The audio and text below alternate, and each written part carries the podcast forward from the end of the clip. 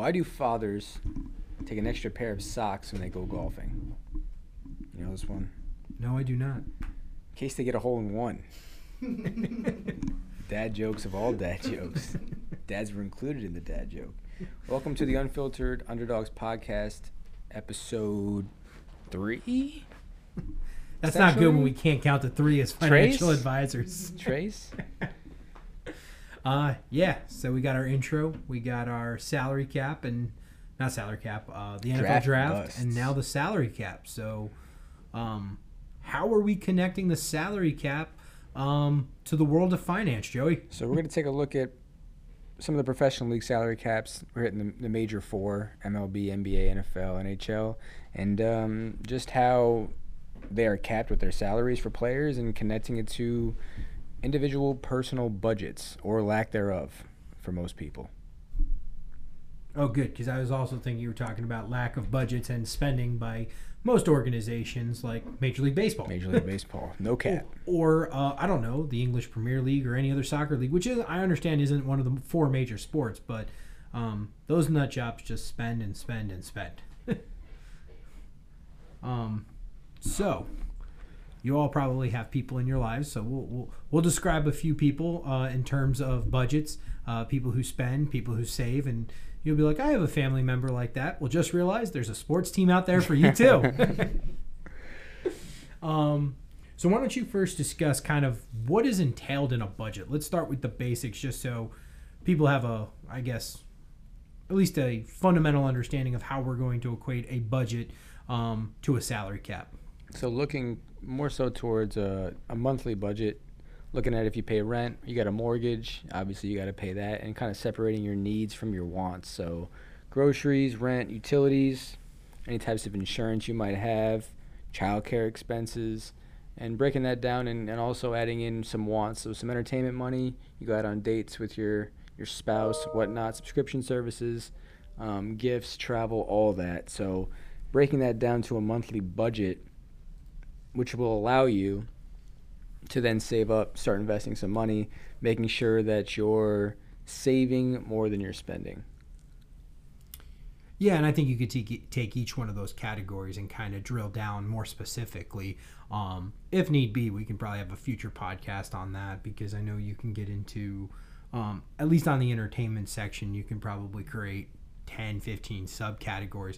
But more importantly, I think when it comes to a budget, uh, the most fundamental thing to understand is you're tracking all of the expenses and not just the monthly expenses, tracking um, quarterly, semi-annual, and annual payments. And even if you're dividing those to create monthly expenditures, just realize what your entire outlay of expenses are throughout an, an annual uh, budgeting year. Absolutely. I think it's important to start with the monthly just because sometimes I feel like when people think they do it yearly, they just kind of forget to do it every month and then bills start adding up, you're in debt, and then it's just a snowball effect from there. Oh yeah, and I, I would probably use a tool if you're not accustomed. I know we we've got members who use Excel. We've got people who use Mint. Some that use our own software, uh, Right Capital. Um, even those who are Dave Ramsey who do the envelope strategy, no credit cards, whatever floats your boat, whatever. You, as long as you have a system. Uh, it the hardest to deal with is I think one of the very first members I ever had brought me a shoebox of receipts over like the last six months and said, "Can you help me make uh, uh, sense of this?" And I kind of was like, "We're in for a long haul because this is going to take uh, not just an hour. This is going to take uh, days to kind of sift through and kind of figure out." But we got that person up and running. Um, that was uh, an experience I'll never forget, and kind of hit home as to why uh, I'll always have a budget because I never wanted to feel that lost. Uh, uh, that that poor individual did and at that moment in time. Why don't you describe what the envelope method is? Some people, some listeners may not know what that is. That's a good point. So, um, I'm not going to sit here and pretend to be the biggest fan of the envelope strategy, uh, but because I am, I do have a philosophy on understanding and thinking that credit is a good thing. Uh, can be used for a very bad thing. So if you're the type of individual out there that might not handle credit cards or not seeing the the cash being spent um, uh, versus what you actually have, uh, the envelope strategy is a very good strategy. Basically, what you're doing is you're saying, I'm getting paid X number of dollars, and then you are rationing that out and putting that cash essentially into envelopes. So those envelopes essentially, quote unquote, uh, go with you. So if you put $500 in the envelope, uh, the entertainment entertainment envelope, once you run out of money, you're out of money. So if you're done spending that by um, the third day of the month, well, you've got another 27, 28 days, unless we're talking February, a few less there. But uh, for most months, uh, you're out in that first week. You've got at least three more weeks to go before you get uh, entertainment dollars replenished, essentially. So it's it's a way to make sure people do not overspend, and it's a visual concept that allows people the ability to tangibly possess the money and and have them understand exactly what's available, how much is available to them, and more importantly, when is the time to cut yourself off and stop spending. So some people might think that's extreme, but we all have different relationships with money, and we all use money differently. So some people might need that to be able to kind of figure out how they're saving, just to kind of see it visually. I mean, it's a great place to start. If you don't have a budget and you're the one who has a propensity to spend and spend and spend, um, until you've basically created a much more I would say a better relationship. I think you put it well. Uh, uh, we all have different relationships with money, and once you have a more uh, a better understanding of what you spend and that relationship with money has grown over time, I think you can eventually move away from such strategy. But until you are comfortable with that, and some might never be comfortable with, which is okay. But until you are, I think you have to find that strategy uh, that works for you. Some are uh, like we've got one member that does eh, eh, has a budget. I think going back to the existence of Excel, whenever the hell Excel was created, and I believe in the late '80s. Um, I could be wrong about that, but I just know that it's he's been using Excel longer than I've probably been using a computer. but, and I can say this confidently, I don't think that Jerry Jones uses the envelope method. um, well, he's getting up there in age, so um, if he's losing his mind, maybe uh, maybe he is. But, True. Uh, no, I doubt it. uh, when you have that kind of cash and wanting to understand credit, I, I really hope the owner of the Dallas Cowboys isn't using a uh, envelope method. I, I think his players would appreciate a lot more if like, hey, please don't put our money in cash on your table. Put it in Bitcoin. Um, well, there's one player out there who wants it in Bitcoin, but it's not Tough- tangible. tough it's it's hard to put Bitcoin into an envelope. So, kind of getting back to the salary caps now that we kind of segued into it. So, for you youngsters out there, I guess there was a time when teams would own would own players for their entire career. Something we're not accustomed to even thinking about nowadays. and it's not just own. I think you have to understand. I mean, there are there are many players, not many. There are still some players, I should say. I should rephrase that more accurately. There are still some players that opt to stay with the same franchise um, for as long as they're in the league, whatever league that may be. I mean. Uh, I'm a diehard Houston Astros fan, and Craig Biggio was a lifelong Astro, and so was Jeff Bagwell. Uh, but that was by choice. Free agency was available to them, and they opted to stay By choice. with the organization by choice. What we're referring to is prior to the salary caps and free agency as we know it, uh, you were drafted by a team. Well, congratulations. Uh, you're not changing jerseys unless they trade you. Right, and we love team. We love the loyalty when players can opt out, can choose to opt out, but they choose not to. We're talking about prior to salary caps, teams literally own the rights to the players for the duration of their career, um, essentially monopolies in itself, um, and controlled how much they could pay them. So why am I going to give someone a raise when I know they can't leave? Yeah. So, looking back to when they first started the NBA, 84, 85, um, they abolished the reserve clause that we were alluding to earlier. Um, yes. And um, salary cap back then, 3.6 million. How many NBA players now have a salary higher than the salary cap in 84, 85? we should look it up. Or what's the league minimum? Depends if it's like a rookie or a vet. Well, let's go with someone who's already tested the free agency waters, meaning it's their post um, that draft period. Um, We got Walker looking it up. all right. The current minimum is two and a half million. All right. So the minimum the is two and a half back in the minimums. that just shows you what inflation can do. Yes. and now in 2021, salary cap in the NBA is 109 million. So a soft cap with a luxury tax system. Um, Josh, you want to talk about that? What that means? A soft cap. Uh, yeah, so a soft cap is basically this is a.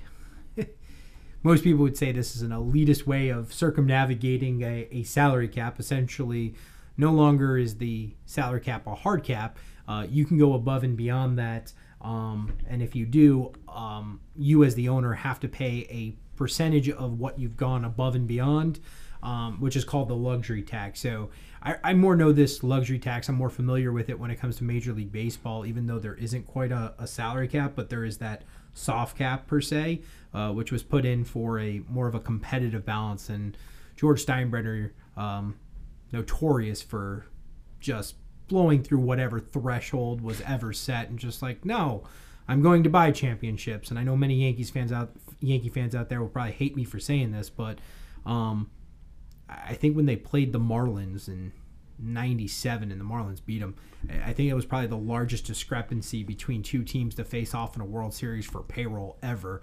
Um, although that might have been challenged when the rays lost the world series um, think in 2015 to the royals um, but I, I, just know there was a huge discrepancy. So if like let's just say the soft cap was 200 million in Major League Baseball, and George Steinbrenner spent 220 million, he would pay obviously the 20 million to the players in the salary, but he'd have to pay Major League Baseball a percentage in a luxury tax above and beyond that.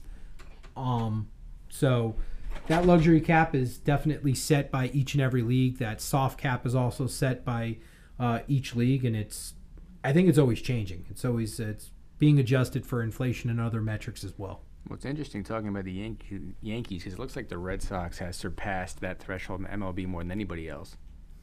That wouldn't surprise me of late. Um, Theo Epstein was very good at knowing when to spend money.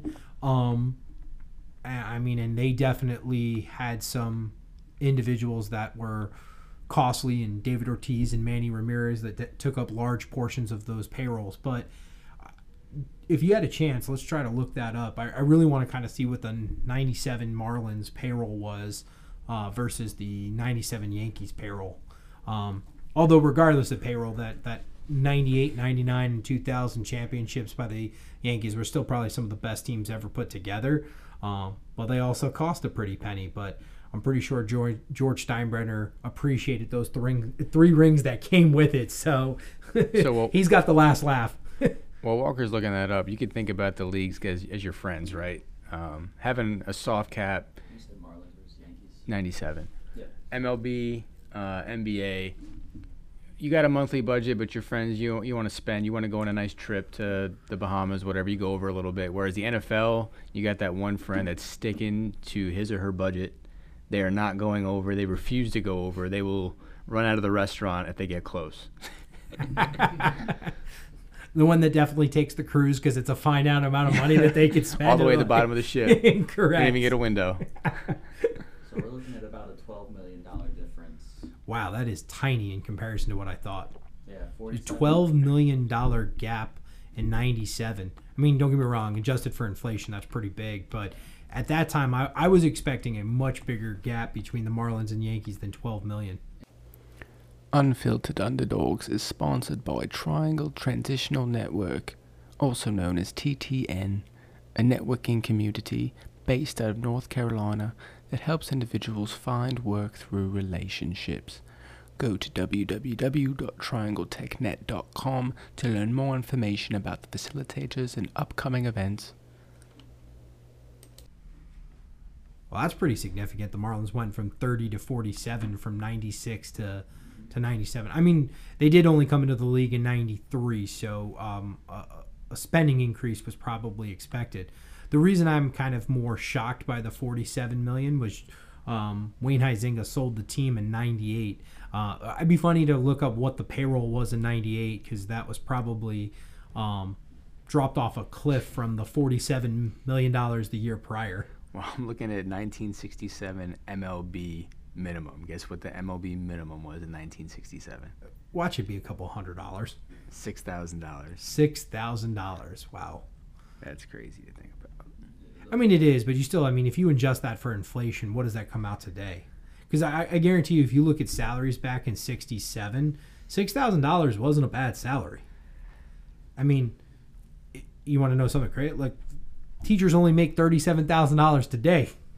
It's true. and I think that's a North Carolina average. I mean, I could be slightly off. It might be, although there's not a teacher out there that's going like, "Well, it ain't significantly more." So, You think adding a hard cap to the MLB would make it more competitive? I mean, I guess that's a question that answers itself, but how would fans take that? I, I question that because I look at the parity between the four sports, and honestly, Major League Baseball might have the most parity between the four major sports. I mean, if you think about it, football probably has the most amount of teams that have made the playoffs in the last decade or two, uh, but the New England Patriots have monopolized that those Super Bowls. Which is crazy to do that in a hard cap. You know, exactly, which is insane to think that in a hard cap system that one team could do it, which makes it even more impressive. It really does. Uh, depending on what your qualifications of Patriots, cheating are. um, God, I'm creating enemies out there between Raiders fans, Hey, as long Patriots as y'all Yankees. Good thing I'm only giving out my first name. um, I, baseball with an uncapped. I at first when I looked at this and I I looked at the numbers and was like, all right, Major League Baseball has to have the least amount of parity. Uh, but ironically, I think it's the NBA. Um, in terms of number of teams making, I don't know if it's teams make because you also have to take that with a grain of salt because if you think about it, Major League Baseball also has the fewest amount of teams Right. that make the postseason. They play the most amount of games with the fewest amount of teams making the postseason. Where hockey and basketball have the most amount of teams. I think they both. Um, I think what is it, sixteen? I know the NBA, and I'm pretty sure hockey as well has sixteen teams that are. I you should get the know that playing off the games this year too.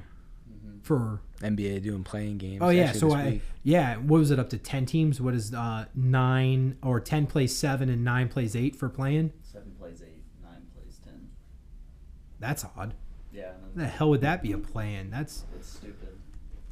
yeah, you can say those words again. I will just Uh, say with the NBA, it always felt like for me, and played a lot of basketball, but I just felt like the most talented teams will almost always win in a basketball if everyone's healthy. Whereas in other games, especially in NFL, usually most talented team wins, but you only got to win one game. So you get some turnovers, you can get lucky. you can have a crappy official. Yeah. Just talk to the New Orleans Saints. Um, one call can cost you everything. Um, I- but I go back to the NBA. I, I, I do agree when you have a seven game series, but that doesn't necessarily pan out as much as people would think in hockey. I mean, if you think about it, the format's very much the same. Number of games is very similar in a regular season. Seeding is very similar. Um, there isn't really, I mean, there's a discrepancy between home field advantage in both sports. Um, however, and the playoff format from games home and away are very similar. Uh, but you find hockey, you can find that very likely that an eight seed can upset a one seed. It's not very common, but I've never gone in watching the NBA playoffs going, this eight team has a chance in hell, especially if they're coming out of the East. Especially right now when everyone's going on the same team. Yeah. Well, I- I think that's another reason why Super teams are kind of killing.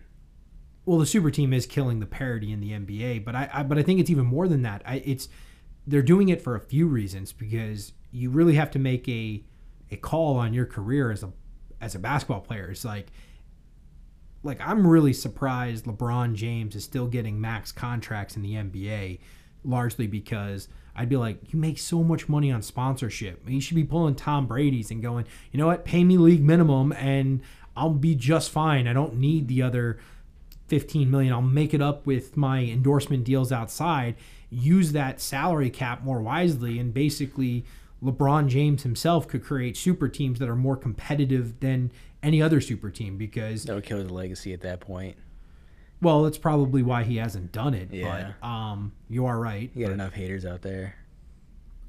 honestly, though, he probably would do it, but he's not gonna. He's probably not gaining that many more haters. As he gets older, maybe he'll add some more players, but he's still good enough. He doesn't need all the stars. He can be the guy still.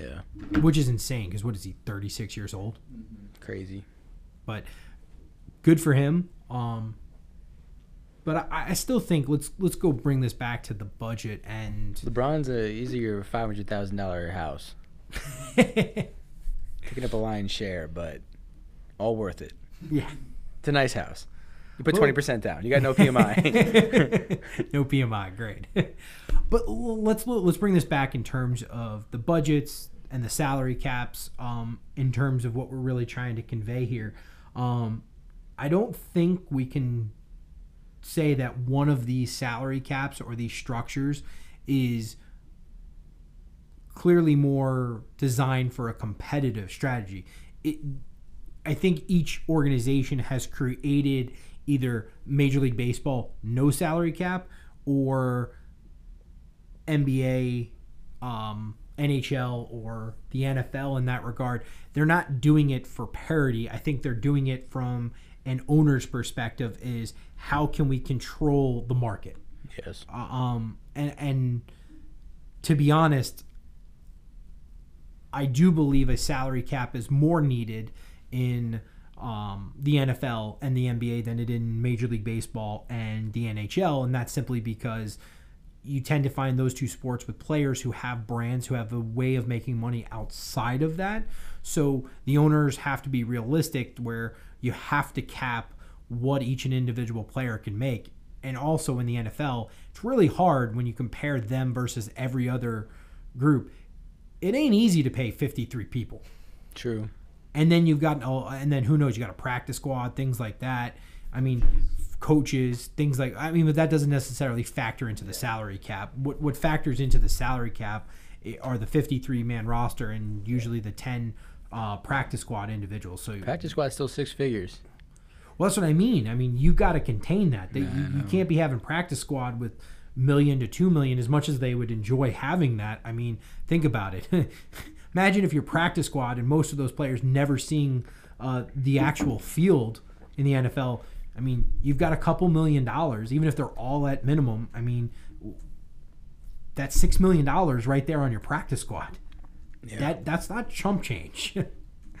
um, that's like you picking up liability insurance and saying, "Well, I'm going to cover the liability on my house up to a hundred million dollars. Uh, make sure nothing ever happens. I'm just going to waste money." um, So now connecting this to a budget, I guess we can start with. Do you have a hard cap on your budget, or a soft cap? Who are you in this mixture? I would say I go through phases. There are times where I have a like earlier on in my life where finances were tighter as I first started my career. Uh, I had a hard cap. That's I, me. I definitely had a hard cap. Uh, yeah. Um, and that hard cap eventually developed into somewhat of a soft cap. I'm still very cognizant of what that hard cap number or that soft cap line that used to be a hard cap number is. Um, but your budget should always be changing because if I'm going to make more money doesn't mean every single penny is now going towards investments. I might want to increase my lifestyle. Um, life events happen. Like I now have a one year old. So um, what wasn't factored into the budget before now has to be factored in. And each and every day I figure out what um, another expense that a child brings into this world. So Yeah, if you learn anything today, just know this: kids are expensive.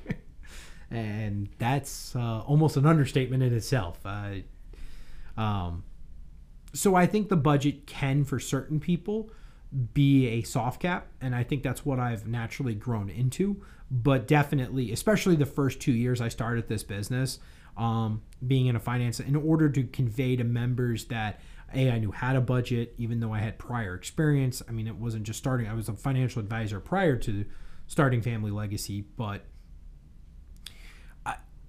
I had to have the discipline. I can't you can't be out there educating people without that discipline. So in the early stages where income was tight and gaining the first member to the firm, uh, all those things, a hard cap, I would say was a necessity. What would you say to the people out there who are definitely spending too much money?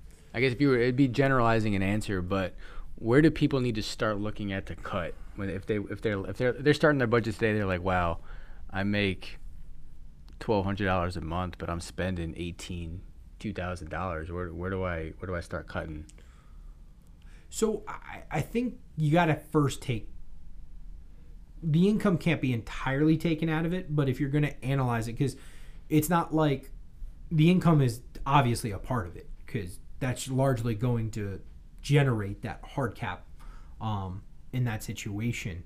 However, to try to be able to look at this with as little emotion as possible, I think the first thing someone has to do is analyze the budget and just realize what they're spending. I would say the majority of people's problem out there is you have a budget or you don't have a budget, I should say. You don't have a budget, but you also don't know how much you spend.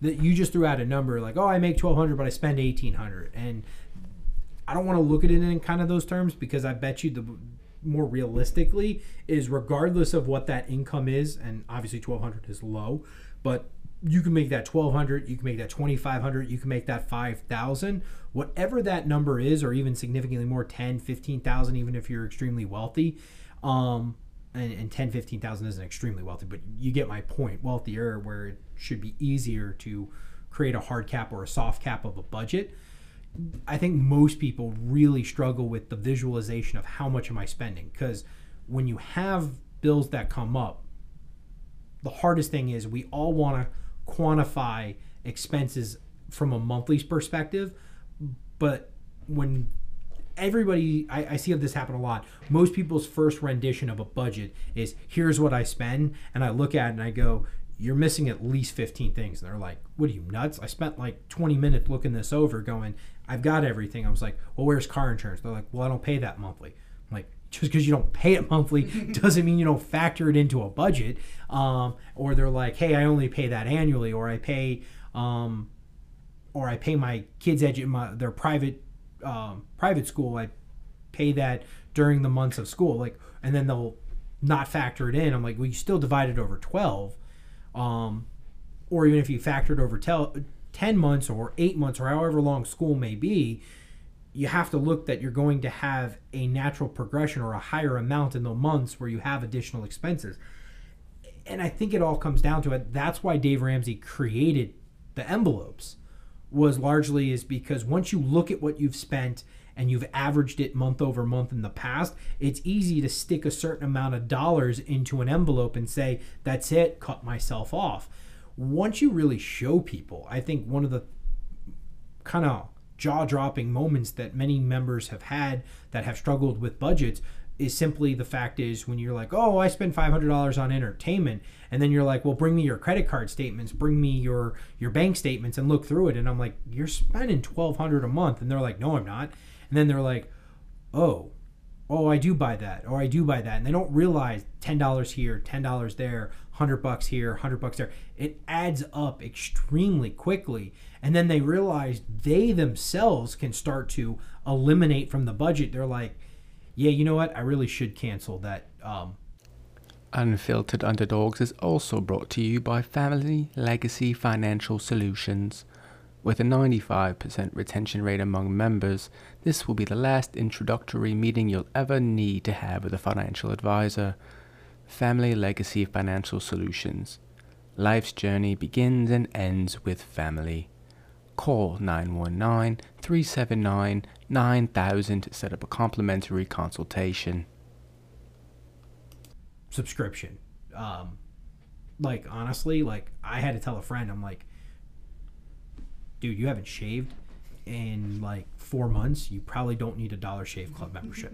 No offense, I like the membership for those who shave, but you don't shave. So, um, and, and, you you don't realize that it's I, there's a tool out there. I think it's called like Truebill or something like that, where you enter in all the information of um, the member or the subscriptions you have. I mean, everything if you think about it is today subscription based. Hulu, Netflix. I mean, everyone's like, oh, you got to go to the subscription base, cut the cord well, honestly, if you go out there and you, you get HBO, you get Showtime, you get ESPN and Disney, and the combination with that of Hulu, next thing you know, you realize you're spending more on all the subscription than you were actually on cable. Yeah.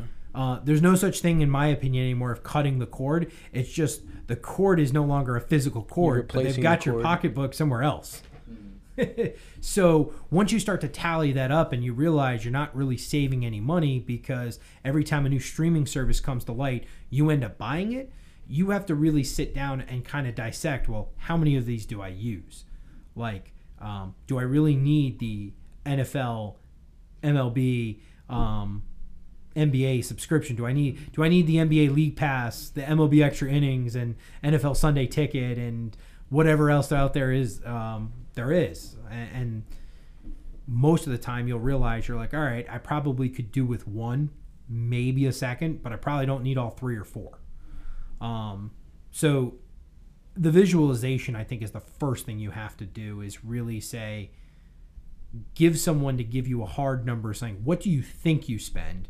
And then show them what they actually spend, and then lay out all of the different itemization that you can saying here's we're going to talk about entertainment. Here's what you spent 1200 you thought you spent 500 and you'll be surprised. Within probably 30 seconds to a minute someone will probably eliminate 10 to 20 things out of the entertainment section. They're like yeah i really don't need this. I don't need this. I don't need this. But they've grown to a habit because of our society you mean I can't just swipe a card and get what I want? correct well you can if it's someone else's card you can but i don't recommend that because it's called fraud 26% interest on it, one or the other. and that's the other thing is like uh, one of the things when it comes to budget that the the mentality so this doesn't directly correlate to budgets but something i want to emphasize uh, is the interest rate on credit cards and why that matters is because I think credit can be used as a good thing, but it has to be used responsibly. You can't, if you're capable of paying your credit cards off each and every month, go ahead and take advantage of using the points and, and other things and the cash back. However, if you can't get yourself in the habit of paying them off month over month over month, credit cards might not be your best avenue. You might want to use a debit card. You might want to use cash, but you tell me in today's society who uses cash. Old people. And even then, it's few and far. And, and it's he- you say old people, but honestly, it's those who are skeptical of like um, Banks and- banks and technology, and they're like, they, I mean, for God, bid, they, got your identity already. So, um, but those are really the people who use cash. But we we've grown up like it's kind of funny. I was talking to a friend, um, and he's like, yeah, and his, he's my age, but his sister, um, dad remarried, uh, had another kid, uh, about half his age, and couldn't believe it. But he's talking to his uh, stepsister, and she he's like, yeah, um, how much cash do you need? And she's like. 13 14 years old maybe he's a little bit younger than me and he was like um she's like what's cash the hell do you mean what is cash and she's like no and she's like ask her what her social security number she couldn't tell you that but she could tell you all 16 digits on her discover card um, Priorities. it, it, it it's society and I, I don't necessarily want to say it's right but or wrong i think too many people are you create bad habits because most people aren't taught the proper utilization of how to use credit why it's available how to build credit responsibly and i think our natural um, impression for those who teach financial literacy is to harp on the, the bad elements of whether that's credit cards, debit cards, what other anything other than cash can be looked at as a negative. So either you have one of two people. You either have the people who spend and never want to and who just use it because that's what society tells us to use, or those who contradict it and go all the way to the envelope style um, because they're they're they're petrified, they're they're fear based. They're like this is a bad thing.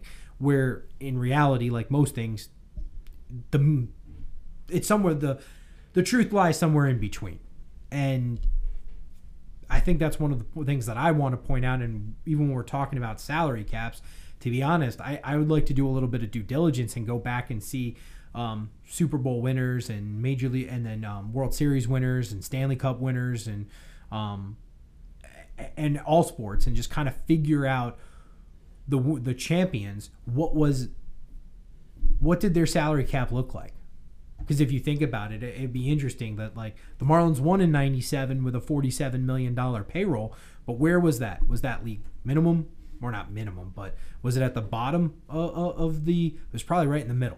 I mean, go look at the when the Oakland A's won when they were playing small ball. Wonder what their salary cap was at. Never won, never won a championship. Oh yeah, right. Um, but hey, but you got to give the Oakland A- Athletics and Billy Beane a lot of credit because just because something costs more doesn't necessarily mean it's more valuable. And I think that's another important factor when you're looking at a budget is I think that's the perfect way to conceptualize a let's take the NFL salary cap. Like most people can go name some of their favorite um well I said NBA, I meant NFL um players and equate that. Like think about it. Like Tom Brady obviously as we know has many Super Bowl rings, but he was wise. He was valuable to the to Tampa Bay. He was valuable to New England largely because he wasn't paid as the top quarterback in the NFL. The value in which the organization got for Tom Brady was extreme value. You were getting a one of the elite, if not the probably the best NFL quarterback ever to live. And I don't think there was a year in his career where he ended up being the highest paid quarterback. I don't I don't think there was a year. I could be wrong about that, but I know there was if there was, it was few and far between in his illustrious 20 plus year career. So what's a Tom Brady in your budget, in your personal budget? I think it's someone who's well, I think let's go to the largest. Uh, I think a quarterback would be the equivalent to a to a mortgage. I it's the largest uh, line item and probably in the budget. And honestly, there are many Americans out there that overspend on a house well outside the reach of a budget, not understanding what a debt to income ratio is. So to me, you're looking for the Tom Brady of houses. Prime real estate Yeah, at a good price. Correct. I think that's spot on. I think is you're you're looking for your and it doesn't have to just be equating this to Tom Brady. This could be the Dan Marino, the Peyton Mannings, the uh, NFL greats at that quarterback position. Is that's what you're really looking for? That's your mortgage payment. That's the bread and butter to your budget because what else is going to surround that? You're going to have your property taxes. You're going to be surrounding your your homeowners insurance, your HOA dues. So finding that right house at that right value in the right area of town, Your quarterback. yeah, it's going to captain the rest of the budget. I don't know many quarterbacks that aren't the captain, at least on the offensive side of the ball. Not a Um, winning team. Yeah. That is true. Um, well, let's talk about other things. What would you? So most people in the United States need a car. What? What is that? Your running back? I think, that, I think that is your running back for sure. For sure. You can buy an old an old Mercedes or Acura that costs more for the parts but gets beat up a lot and injured all the time and you end up just spending more money than, than you could have got a younger guy to start with. So what you're saying is, and it, and it doesn't have to be the flashiest. What you're saying is, you can get away with a Honda Civic. You can definitely get away with a Honda Civic. Um, It's a long career. It's a Or Hall of Fame, it's a Hall of Fame career. think about it. I don't think I was just seeing these things go around the internet and just like I didn't realize how great of a career Frank Gore had. Oh yeah, I know. What he he tore his ACL Both twice ACLs. in 18 months. Well, he Separated he from was each other. young too. Yeah, It's not he like was. he was they older. were still at when he was at the University of Miami. That's I why believe. they they he, he wasn't fell to drafted the as third highly, round. yeah, he was wasn't like the drafted. 65th, 65th overall pick. Um, it was definitely a third round pick, but think about it. I mean, he's he's got over 16,000 yards. He's, I think he's number three on the all time rushing. To me, that is the epitome of a car that just doesn't die. It's a, it. That's a Honda Civic that they told you wouldn't get up the mountains in the wintertime, and it just found its way up every time. And Never never, got fa- and stuck. never failed you. Old Faithful. Yeah. Um, you look down at the speedometer, you're like, oh wow. Most people say I'll never get to 200,000 miles, and there you are at 300,000 miles. It's just, um, but it's an integral part of the budget. I, I mean, kind of funny is, um, what would you equate the wide receivers to? Because I think this is going to be the probably the more interesting side of this topic. Something in your budget that caused a lot of drama. Hmm. Maybe that dating scene, that enter- the entertainment expense that's wanted but not needed. um, or the dating app for the single individuals out there. True. Out of divas. Tinder Plus costs money. you actually know that? My brother. Um, yeah. Wow. Just. I mean, you could probably find something to equate to every single NFL position or even major league position, but I think, um, I think the importance to realize is, what. It's to, a- to all the listeners, I guess the importance is you are the GM of your own life. And like we had talked about earlier, I have friends that could tell you, we have friends that could tell you the salary cap of their favorite NBA team and how much the the owners are paying certain players, how they don't fit in the overall budget, but have no idea how much they're spending in their budget monthly, yearly, quarterly, whatever the case. Walker's pointing at himself over here. so, to the listeners out there, if you have this type of enthusiasm for your own personal budgeting, treat it as such that you're treating your own favorite sports team, you'll be able to be better off financially. I- and I think there's a another important factor there to note is not only are you the GM, but you get to determine what positions are the most important.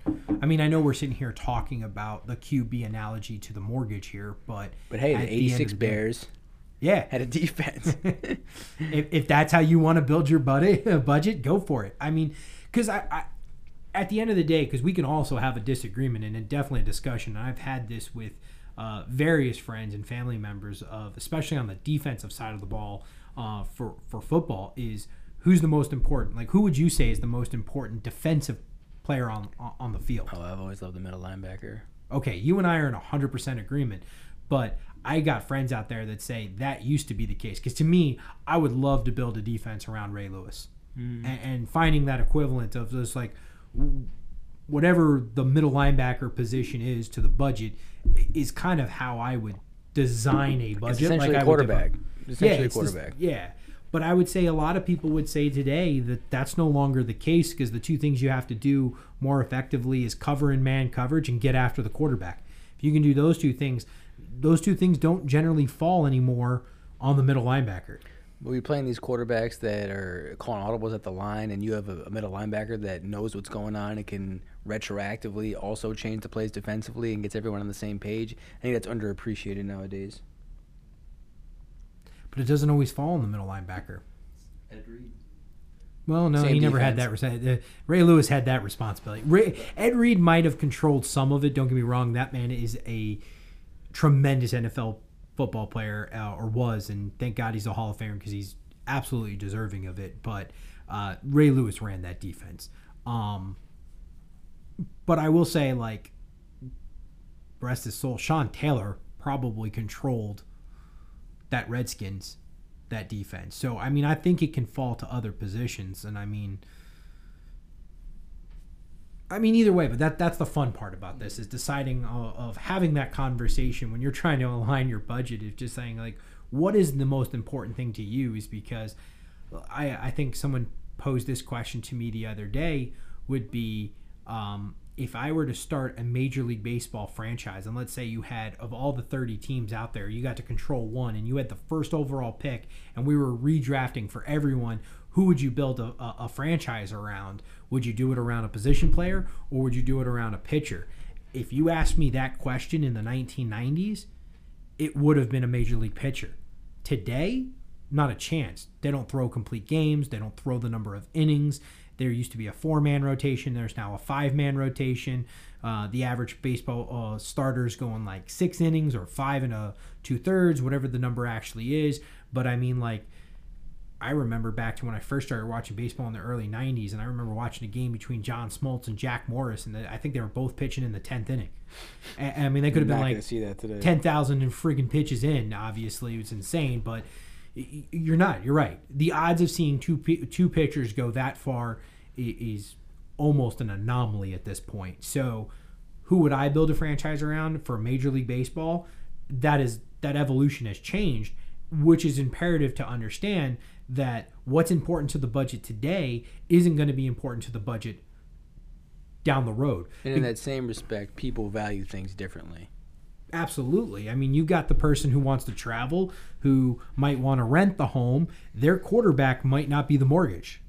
Their quarterback might be travel, might be a different lifestyle. It just also over time, as you work your way up in your career and hopefully making more and more money, obviously the mortgage becomes a smaller and smaller component to the overall budget. It still might be the quarterback, but the quarterback you need to lead the team is now completely different. Um, so, uh, well, how do you want to kind of wrap this up? I know we've talked about positions, we've talked about um, different organizations, different uh, sports, and when it comes to the world of finance and sports, but how can you tie this all together? I just want to wrap this up by telling all the listeners to try and have this type of enthusiasm towards their personal finances because we sat here and talked about this for 45 minutes. We're looking at the clock, and I don't feel like this is a normal conversation that adults have. It's the longest shot clock ever. um, yeah, well, I, well, I think the most important thing is find a way to have the conversation. Even if you're a listener out there that's not the most passionate about sports, hopefully you obviously are. You're probably not listening if you're not. uh, you would have tuned out after the dad joke. yeah, lost him after that. First two minutes of every episode. um, but I would say is the first place you got to start is obviously the conversation. Just to sit down. I, I, I, think it's very much for most people. It's like going to the gym. It's like once they do it, they realize the value in it. They realize they need to do it, and they can do it. The question is, how many times can you remain motivated to keep going back to updating the budget, to making sure you're on pace with the budget? And the interesting thing is, I will say, it does get easier. The hardest thing to do is design it and build it from the from the get go. Like everything else in life, it's a disciplined effort. Mm-hmm. And whatever whatever floats your boat, whatever motivates you to continue to create that budget, um, and then continue to modify the budget, just find the will within you. And I think in life, you'll probably be much better off in the long run. But in the meantime, we're gonna find some more ideas so we can figure out how to talk shit about sports and, and mix it into personal finance. Yep. So until next time, uh, you guys have fun and uh, uh, don't share your budgets online. Unfiltered Underdogs is a podcast for sports fans and financial fanatics alike. The purpose is to educate and entertain listeners. This is not a solicitation to buy or sell investments.